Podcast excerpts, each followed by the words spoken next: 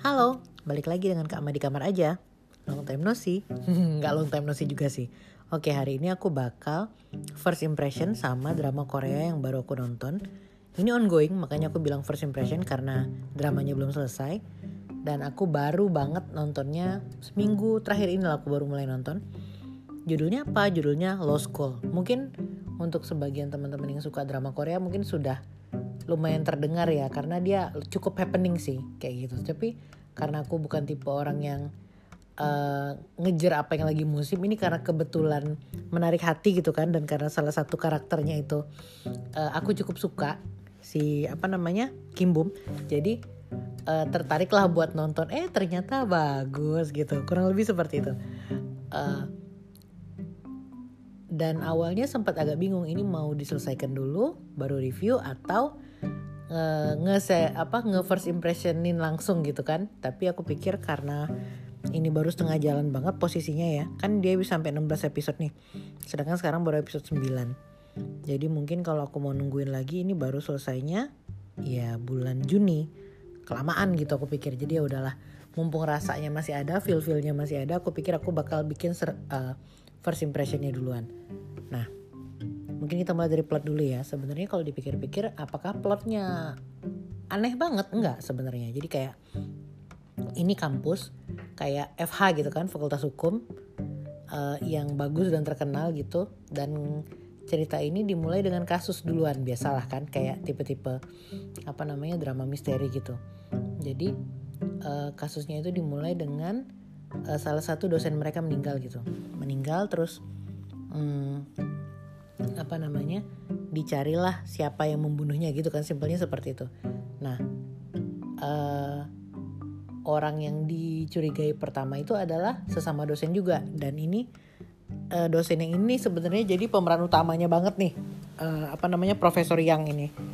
Nah terus uh, sejauh yang sudah jalan sekarang dari episode 1 sampai episode 9 tuh ceritanya antara uh, mereka menguncover the truth gitu lah. Jadi kayak semacam apa aja sih yang kejadian apa bener apa namanya yang ngebunuhnya profesornya atau ternyata mahasiswa mahasiswanya ini salah satunya dan ternyata dibuka satu-satu bahwa sebenarnya setiap mahasiswa itu hampir semuanya tuh punya motif untuk ngebunuh uh, dosennya kayak gitu. Ya, sebenarnya kalau sampai situ aku ceritakan sebenarnya plotnya simple ya gitu kan. Jadi bukan simple maksudnya ya gitu-gitu aja, tapi ternyata dari episode 1 pun aku ngerasa ini uh, plot twistnya oke. Okay. Terus dia kayak apa ya? Bikin uh, kita penasarannya tuh dapet gitu loh. Dan sejujurnya kalau kita ngelihatnya per scene itu nggak segenerik itu. Kayak gitu. Aku sejujurnya menikmati sih. Jadi kayak deg-degannya tuh menikmati gitu. Kayak nggak bisa nebak ini arahnya mau ke mana ini alurnya mau ke mana gitu.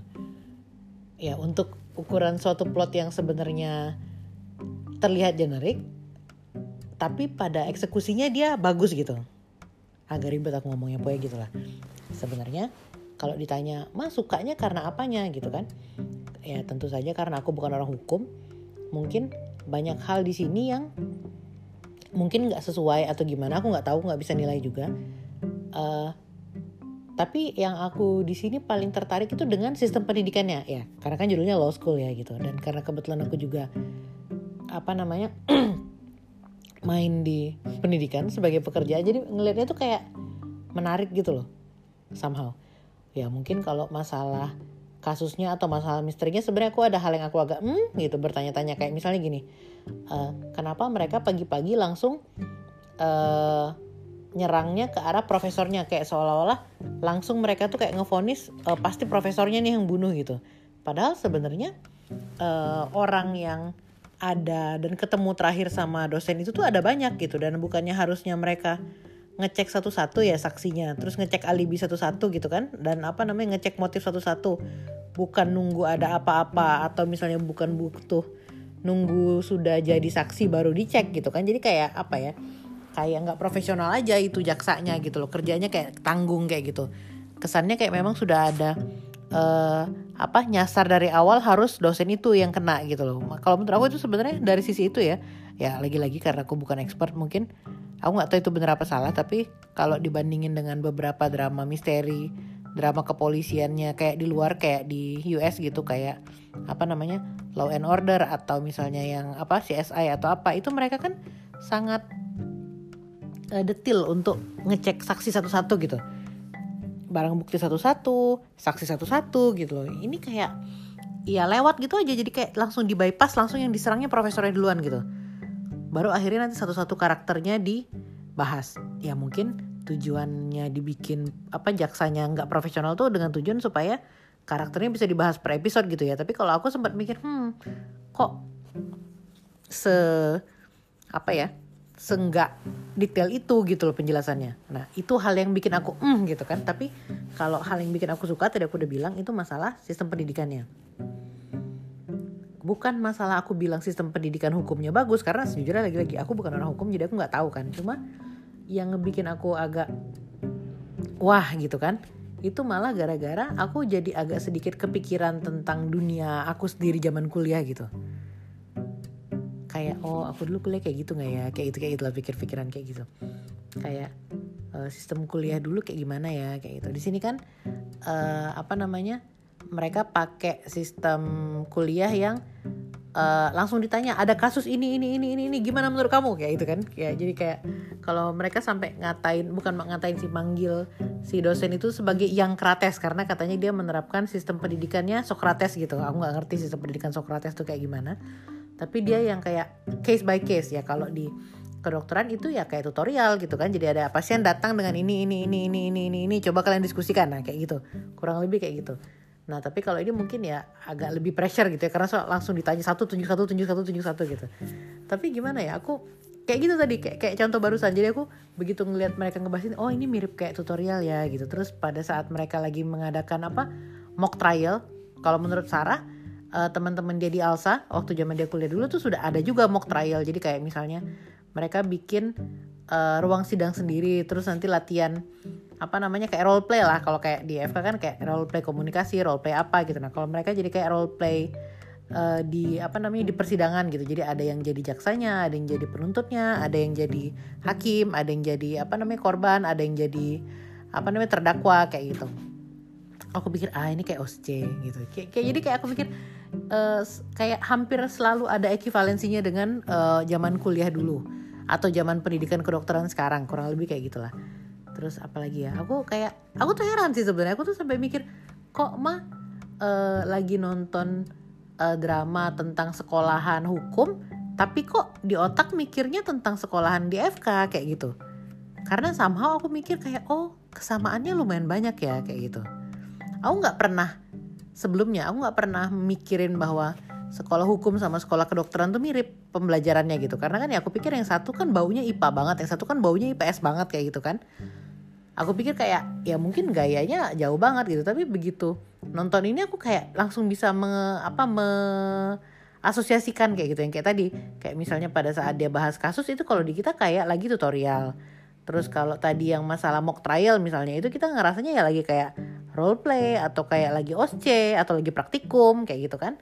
Terus aku ada satu yang aku langsung kayak mikir apa ya uh, kayak zaman zaman kuliah awal-awal semester semester awal gitu kan. Uh, tentang uh, mekanisme belajarnya yang yang krates itu yang pakai Socrates. Jadi kan begitu dia ngomongin kasus gini gini gini gini gini gitu kan uh, ada orang gini gini gini gini terus dia uh, akhirnya berhasil difonis tidak bersalah kenapa menurut kamu dia tidak bersalah gitu? Kan jawabannya langsung kan kalau dari undang-undang ini ini ini ini ini ini gitu kan dia uh, tidak bersalah. Jadi yang bisa diambil adalah uh, kalimat pada ini ini ini gitu. Terus aku pikir ah ini ya alasannya kita kalau mau mulai kuliah itu semester awal-awal itu disuruh ngapal dulu. Aku sejujurnya sampai kayak begitu aku mikir kayak gitu aku langsung mikir ya ampun mah dulu aku paling benci banget disuruh ngapal. Serius loh aku kayak zaman kuliah dulu ya sebenarnya kan karena aku nggak mau jadi dokter jadi uh, hidup aku tuh penuh dengan denial dan anger. Jadi kayak zaman zaman kuliah tuh penuh dengan denial dan anger karena nggak mau nggak mau jadi dokter gitu. Jadi nggak mau jadi dokter ya otomatis seluruh uh, mekanisme pendidikan untuk mengarah jadi dokter kan nggak seneng juga gitu. Terutama kenyataan bahwa aku dari zaman aku kecil aku tuh hampir tidak pernah menghafal sesuatu gitu. Jadi aku tipe yang kayak baca berkali-kali jadi inget sendiri jadi nggak pernah yang kayak uh, menghafal for the sake of ngapal gitu. Dan begitu masuk FK harus ngapal mau mau nggak mau kan gitu. Dulu tuh rasanya kesel banget. Dan dulu aku ngerasa kayak hafalan itu tuh kayak menghafal tuh semacam kayak apa ya uh, kerjaan yang rendahan gitu. Ngapain sih ngapal? Kayak gitu. Aku sempet sempet ada periode mikir kayak gitu. Aku menolak untuk menghafal gini gini gini gini gitu. Ya cuma mau nggak mau harus dihafal kan. Kenapa? Kalau nggak dihafal ya nggak lulus gitu. Ya simple kayak gitu aja. Jadi itu kayak sudah survival aja jatuhnya.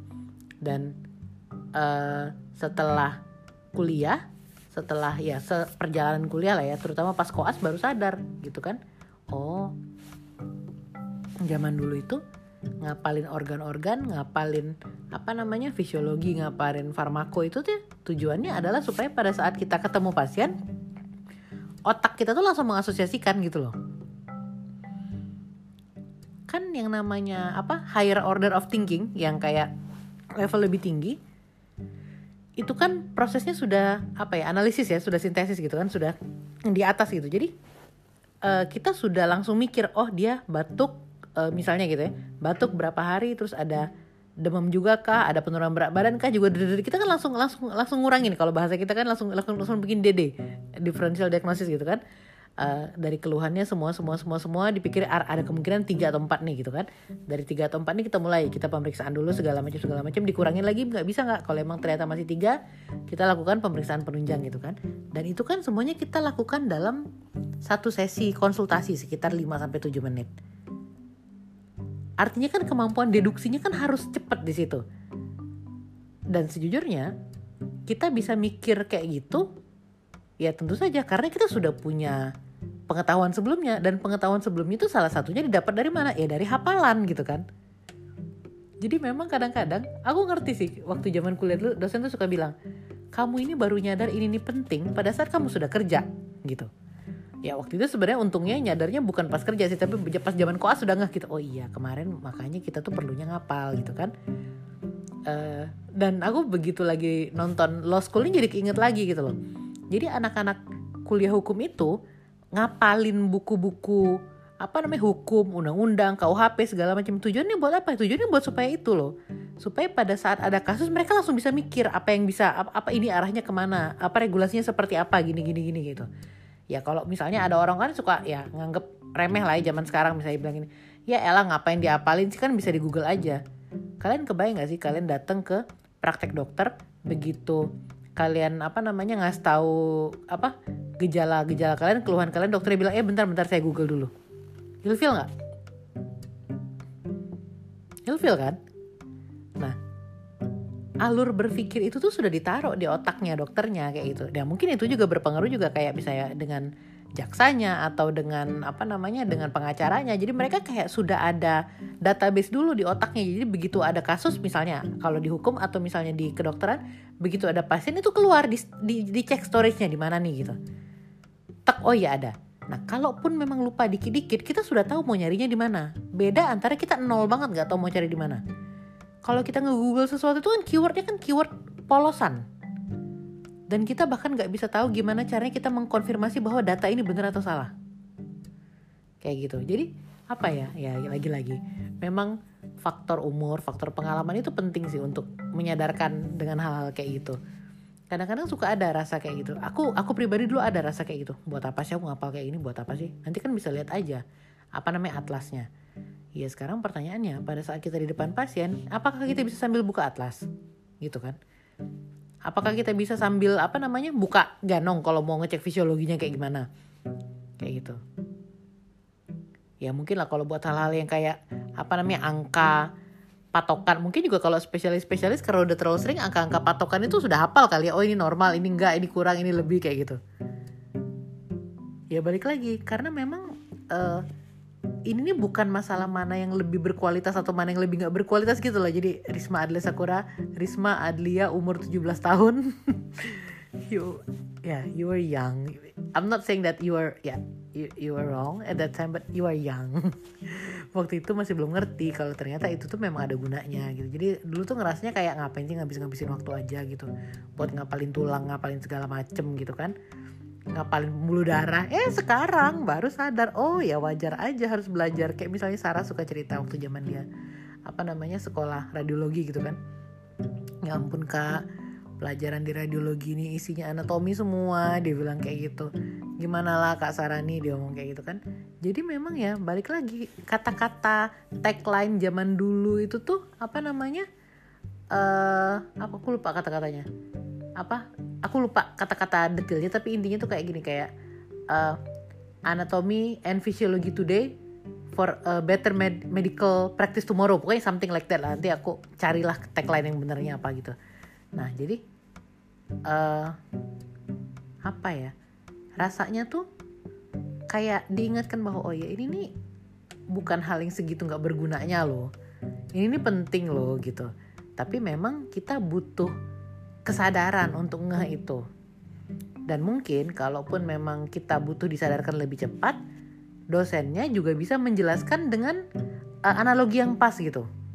Kayak tadi misalnya kayak kenapa kita harus menghafal ini? gitu kan. Karena kan kadang-kadang uh, mahasiswa itu mempertanyakan tapi nggak berani secara verbal ngomong. Ya lagian juga kurang ajar ya mungkin kalau mereka ngomong itu sama dosennya. Dok ngapain sih saya harus belajar ini? Kayak gitu kan. Ya mungkin uh, bagus juga untuk uh, dosennya untuk menjelaskan kenapa kita perlu belajar ini hari ini gitu kan. Kayak misalnya kenapa kita perlu menghafal ini? Kenapa kita harus mengerti ini? Kayak gitu. Jadi mahasiswa juga ngerti oh iya saya perlu belajar ini supaya ini kayak gitu. Ya logika normal aja. Gimana caranya mereka mengexpect untuk menjadi dokter kalau misalnya nggak belajar anatomi sama sekali gitu kan? Wong misalnya nanti kayak mau buka perut orang nanti kalau giliran apa namanya scalpelnya uh, udah apa udah gores ke kulit gitu kan sudah sampai fasia sudah giliran ngelihat otot. Nanti kan kalau nggak tahu itunya apa tuh potong-potong aja. Kejadian lah kan bahaya kan jatuhnya kan gitu. Jadi ya ya sebenarnya sih kalau kalau dari sudut pandang sekarang harusnya sih nggak usah dijelasin udah ngerti. Cuma ya namanya kan anak kecil masih muda kan nggak tahu gitu kan ya jelasin aja. Aku pikirnya kayak gitu sih jadi kayak aku ngerasa lucu banget. Karena yang yang paling lucu menurut aku tuh adalah kenyataan bahwa aku lagi nonton drama tentang hukum. Tapi yang aku pikirin tuh tentang kedokteran gitu loh. Kayak iya ya emang perlu ya ngapal gitu. Kayak ya elah mah ini lagi ngomongin tentang hafalan ini orang hukum loh. Tapi emang malah teringat-ingat memori zaman kuliah FK gitu. Aku ngerasa itu kayak lucu sih. Dan nggak cuma satu kan tadi ada beberapa. Dan sebenarnya pas di episode-episode agak belakang aku lupa 8 apa 9 gitu aku sempat ada kepikiran satu lagi yang agak mirip dengan masalah kedokteran. Jadi kalau di apa namanya aku nggak tahu di semua tempat atau enggak karena aku kan jarang juga ke kayak sidang-sidang kayak gitu. Tapi kalau kayak yang di film di kayak Law and Order gitu dan film di Korea juga kan kalau mereka di, kayak di gedung apa namanya apa sih namanya itu gedung sidang kayak gitu kayak ini kan mereka sebelum masuk ke dalam ruangan itu uh, kan di di luar itu kan ada kayak patung apa namanya patung uh, apa namanya di Liberty kah? Yang apa namanya yang tentang patung hukum itu loh. Jadi kayak orang uh, bawa neraca terus uh, matanya ditutup yang kayak gitu kan. Jadi kalau di law school ini setiap kali mereka lagi bingung lagi pusing atau misalnya lagi kayak uh, dilema dalam hatinya mereka nanti ngelihat ke patung itu gitu. Kayak mengingatkan value mereka kayak gitu. Mengingatkan bahwa kita harus adil gitu. Terus kita tidak boleh punya apa namanya uh, apa bahasanya itu uh, interest-interest pribadi kayak gitu kan. Dan kalau masalah hukum tuh kita harus tegas kayak gitu lah. Aku aku lupa sih sebenarnya apa namanya ininya. Lagi-lagi aku bukan orang hukum guys. Cuma aku jadi kepikiran ah iya ya sebenarnya aku mikir kalau di kedokteran itu apa ya maskot kita? Yang kalau misalnya kita lagi dilema atau misalnya kita lagi galau atau misalnya kita dihadapkan dengan pilihan-pilihan yang tidak profesional gitu apa namanya untuk mengingatkan kita dengan value kita tuh kita tuh ngelihat apa gitu itu itu yang aku mikir kita ngelihat apa ya gitu kan masa ngelihat stetoskop kan stetoskop nggak ada apa-apanya gitu kayak ingat sumpah dokter kah? Mungkin ingat sumpah dokter ya. Makanya aku ingat banget kadang-kadang kan kalau misalnya ada yang lagi problematik di Twitter atau misalnya ada yang lagi ya kemarin kan kayak kasus TikTok itu atau misalnya ada yang intinya uh, melakukan hal-hal yang sebenarnya tidak etis jadi kayak ya mungkin masyarakat awam nggak tahu gitu kan tapi kalau sesama dokter kan langsung hai ini. Tapi kan biasanya kalimat yang keluar kayak gitu. Ini udah lupa sama sumpah dokter apa gimana sih? gitu. Mungkin itu sih menurut aku. Mungkin uh, maskot kita itu sumpah dokternya cuma mungkin yang membedakan adalah kita tidak nempel sumpah dokter kita ke mana-mana gitu. Atau kita sudah harus mulai menempel sumpah dokter ke mana-mana supaya dokter-dokternya inget gitu mungkin di setiap rumah sakit tuh perlu dipajang sumpah dokter gitu. Mungkin ya mungkin aku gak tahu sih aku kepikiran aja gitu. Karena kayaknya ya mungkin itu cuma dilakukan sama jaksa atau pengacara yang baik ya kalau mereka kayak galau gundah gulana gitu. Atau dilema mereka ngelihat patung itu gitu. Dan diingatkan bahwa mereka perlu jujur segala macam gitu. Ya aku pikir mungkin itu kali ya jadi di rumah sakit itu selain ada apa namanya banner hak dan kewajiban pasien gitu bikin juga banner sumpah dokter gitu. Jadi supaya inget kan begitu keluar oh iya kita ada sumpah ini loh. Jadi kayak kalau lupa lupa diingatkan kayak gitu. Absurd gak sih? Aku tuh kayak mikir ya ampun ini Risma Adlia lagi nonton drama hukum kok nyambungnya tuh selalu ke kedokteran gitu. Ya balik lagi kan karena aku kan bukan hukum. Jadi aku kalau mau melihat itu dari kacamata hukum juga nggak ngerti gitu. Jadi aku ya mikirnya kayak gitu diingatkan dengan apa namanya kejadian kejadian-kejadian selama kuliah dan selama kerja di kedokteran kayak gitu. Tadi itu sudah berapa hal sih yang sebenarnya mirip? Tiga, tiga atau empat udah ada satu lagi sebenarnya aku ingat. Uh, jadi kasusnya di apa namanya di drama ini salah satu mahasiswa itu dipaksa pacarnya untuk bikin kesaksian palsu. Perjuri ya itu kan? Eh bener nggak? Perjuri namanya. Eh, itulah nah jadi intinya kayak kesaksian palsu sedangkan kan kesaksian palsu itu kan ya haram banget lah kan gitu kan. Karena mereka jadi udah disumpah tapi dia dengan sadar memberikan kesaksian palsu gitu. Nah terutama kenyataan kalau dia adalah mahasiswa hukum kayak gitu. Dia tuh rasanya berat banget cuma dia dipaksa sama pacarnya dan pacarnya tuh abusive gitu kan. Dan pacarnya tuh posisinya tuh kayak anaknya anggota DPR lah katakanlah kayak gitu. Jadi dia kayak merasa bersalah gitu. Awalnya dia uh, udah nurut omongan pacarnya dia bohong gitu kan. Tapi kayak setelah di setengah persidangan kayak gitu dia nggak sanggup gitu. Terus dia minta maaf dia ganti apa namanya dia ganti kesaksiannya gitu kan.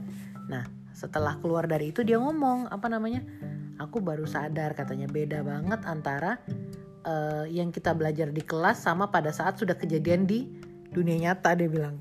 Kayak dulu aku ngerasa kayak di atas kertas tuh ya perjeri tuh ya perjeri aja gitu. Kayak misalnya kesaksian palsu tuh nggak bagus kesaksian palsu tuh jelek kayak gitu. Tapi pada saat aku bener-bener sudah uh, di atas pengadilan gitu kerasa bebannya kerasa beratnya. Dan terutama kenyataan kalau aku ini orang hukum lebih ekstra terasa beratnya gitu. Itu tuh lagi-lagi aku langsung kepikiran kayak tek masalah kedokteran kayak gitu kan. Kayak ya sebenarnya kan bukan cuma kedokteran ya yang punya semacam apa namanya kompetensi khusus di bidang tertentu. Sebenarnya semua orang tuh punya kompetensi khusus di bidang yang mereka pelajari kayak gitu kan. Nah kalau dalam kasus ini karena aku sekolahnya di kedokteran aku mikir apa ini mirip banget sama kayak uh, kondisi kita di mana kayak gini loh. Kayak kita uh, punya kompetensi sesuatu dan orang punya ekspektasi terhadap kompetensi kita. Kayak gitu kan? Ya namanya juga ada tempelan dokter kan misalnya di depan nama kita gitu. Jadi pada saat kita ngomong sesuatu kata-kata kita tuh lebih didengar gitu. Jadi katakanlah kalau zaman dulu kita belajar tentang uh, penyuluhan atau komunikasi sama pasien itu kan kayak di atas kertas gitu ya. Jadi kayak oh ya ya bisalah bisalah. Tapi begitu sudah ngomong langsung sama pasiennya kan nggak semudah itu. Dan bukannya nggak pernah juga kita kepleset pada saat ngomong gitu kan. Atau pada saat kita mengedukasi itu kayak ada yang salah atau ada yang kita terlambat baca ada yang kita lupa update kayak gitu. Kayak misalnya kayak kasus covid ini aja kan kan kasus covid ini uh, setiap hari ada update setiap hari ada hal baru gitu. Jadi ya bukan nggak mungkin kita terlambat informasi gitu. Jadi misalnya hari ini kita bilang bahwa oh nggak kok ini aman. Ya ternyata dua hari setelah itu ada ada pengumuman bahwa ini dicabut gitu. Jadi kan kayak gimana ya? Deg-degan gitu. Jadi kayak kadang-kadang uh, kita baru ngerasa bahwa kata-kata kita itu ada beban lebih itu setelah kita uh, merasakannya di dunia nyata kayak gitu. Kalau pas di kampus ya kita latihan kan namanya belajar kita belajar tapi belum terasa bebannya gitu.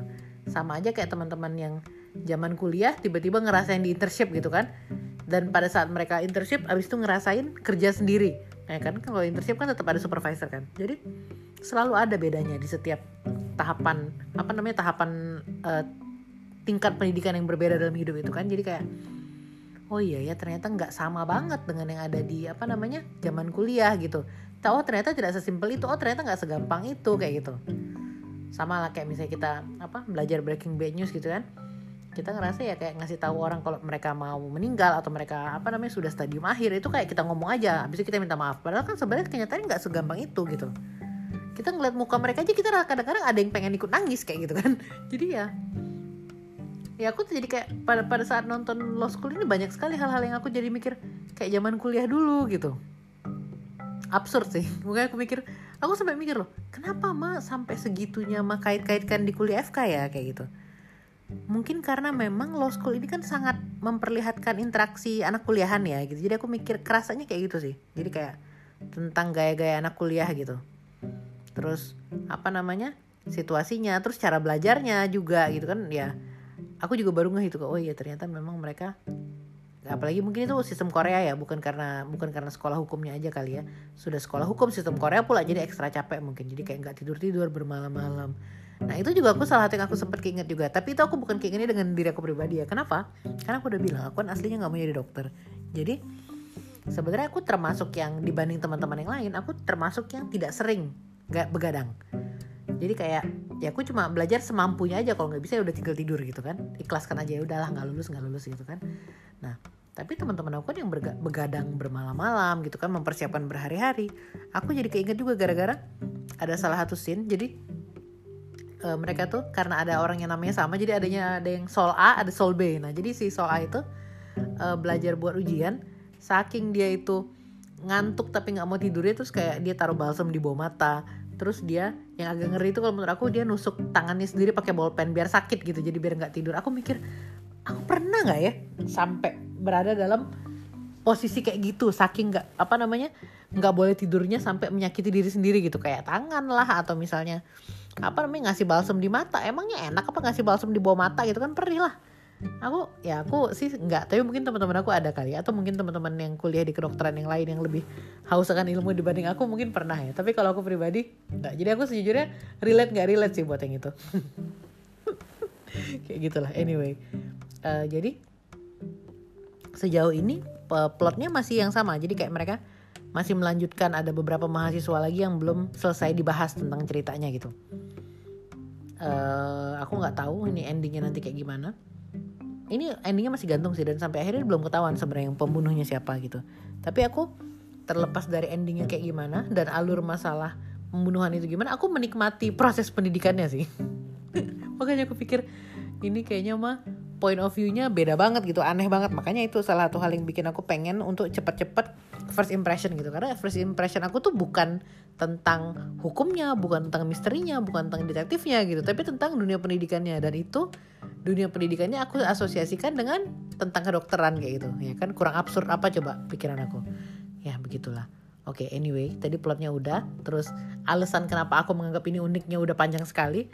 Dan kalau masalah romance kayaknya hampir nggak ada ya mungkin yang itu sih yang si Junhui yang Kim Bum sama Sol Ah itu. Tapi itu juga nggak terlalu uh, kerasa banget kayak gitu.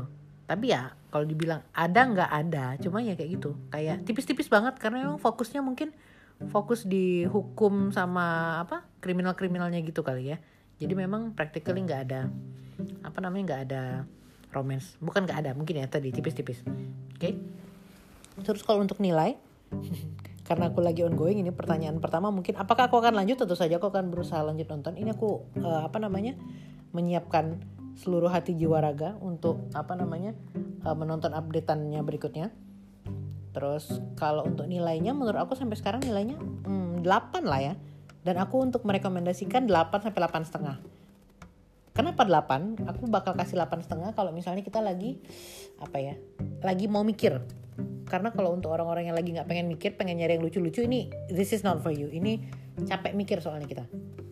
Jadi kayak kita diajak ikut mikir. Aku pribadi juga salah satu alasan kenapa aku nonton drama ini agak lambat karena ngomongan tentang hukum tuh kan ya pertama berat dan kedua karena ini bukan bidang aku jadi aku ekstra mikirnya gitu. Dan ketiga karena kata-katanya di hukum tuh kan banyak apalagi kalau dia lagi jelasin kasus gitu jadi aku harus banyak pause sering-sering gitu. Jadi karena aku mau bacain kan mau bacain apa aja kayak apa namanya captionnya gitu. Jadi lebih lama jadi nontonnya. Kayak gitu. Jadi kalau misalnya lagi pengen nonton yang santai bahagia bahagia jangan nonton yang ini. Tapi kalau memang mau yang seru-seru kayak apa? Hukum hukum terus kayak kriminal kriminal ini bagus buat ditonton. Mungkin kayak gitu. Nanti mungkin setelah uh, aku selesai nonton sampai episode 16 aku bakal tambahin kayak sekitar berapa menit lah ya kayak apa uh, ending review lah mungkin itu namanya entahlah I don't know. Soalnya kemarin-kemarin yang bikin first impression kadang-kadang berakhir dengan sejujurnya sebagian first impression aku tuh berakhir dengan tidak sama dengan pas awal-awal ya tentunya kan ya.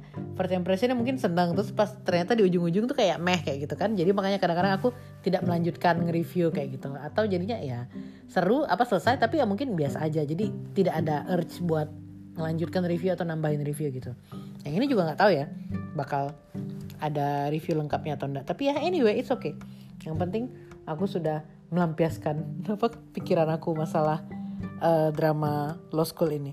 So far bagus, acting uh, castingnya juga bagus-bagus.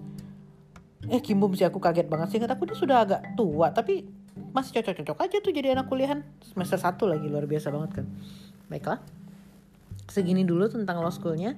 Sampai ketemu lagi di kamar di kamar aja berikutnya. Goodbye.